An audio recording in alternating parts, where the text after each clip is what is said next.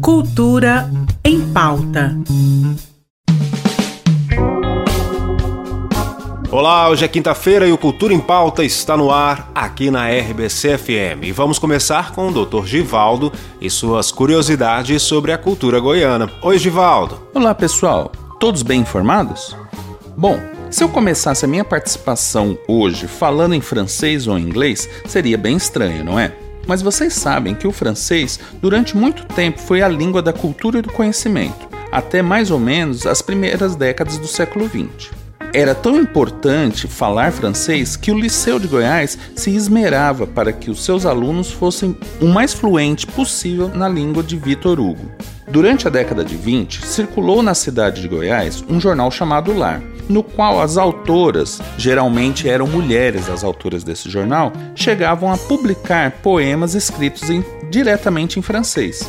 O jornal era importante por conta das suas integrantes, entre elas Cora Coralina, Leodegária de Jesus e outras escritoras famosas de Goiás. Bom, é isso. Até uma próxima e um abraço. Valeu, até a próxima! E o Teatro Sesc recebe dentro da programação da CLAC, Retomada Cultural, a peça Mama, amanhã, a partir das 3 horas da tarde. A montagem vem para nos fazer sorrir e aguçar nossos sentidos quanto à realidade da mulher, mãe e as cóleras naturalizadas no momento de dar à luz. Às 5 horas da tarde, Érica Ribeiro leva ao palco da varanda do Sesc as músicas do seu primeiro disco afrodisíaco, lançada em maio de 2022.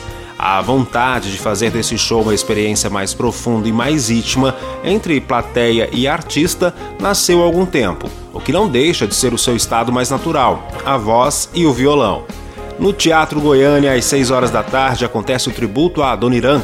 Dani França propõe um tributo a um dos maiores expoentes do samba nacional, Adoniran Barbosa.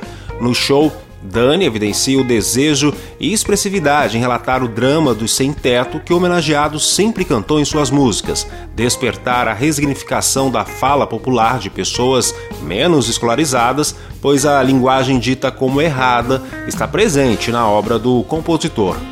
Um dos principais grupos de Goiás que já representou o estado em turnês internacionais, o grupo Brasil em Trio, convida um dos maiores trompetistas do Brasil, Wellington Santana, para apresentar um show com um repertório composto por obras originais do compositor pernambucano, radicado em Goiânia, maestro Jarbas Cavendish, no palco do Teatro Goiânia, às sete e meia da noite. Também no palco do Teatro Goiânia, só que às nove horas da noite, Grace Venturini e Beaju prestam homenagem a duas das maiores divas da música popular brasileira, Elisete Cardoso e Maísa. A importância das divas do rádio e dos primeiros anos da TV que tanto marcaram a música do nosso país, como funcionava a difusão, o consumo da música popular brasileira há 50, 60 anos antes do advento da internet e o confronto com a música moderna estarão presentes neste show. Já no espaço Aie Quilombo Cultural acontece o Sarau Versus de Reencontro. O evento se pauta no encontro preto de três artistas negros e atuantes na cena goiana de poesia e artes integradas através de versos de reencontro ancestral.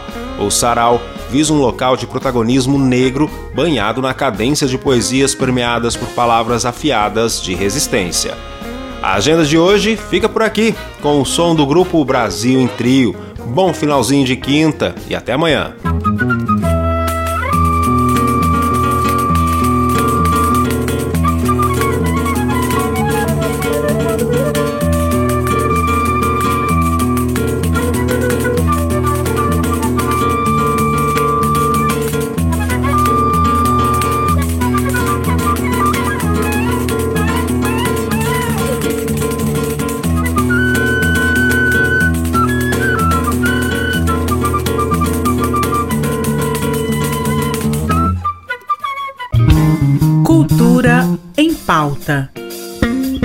Em parceria com a Secretaria de Cultura do Estado de Goiás.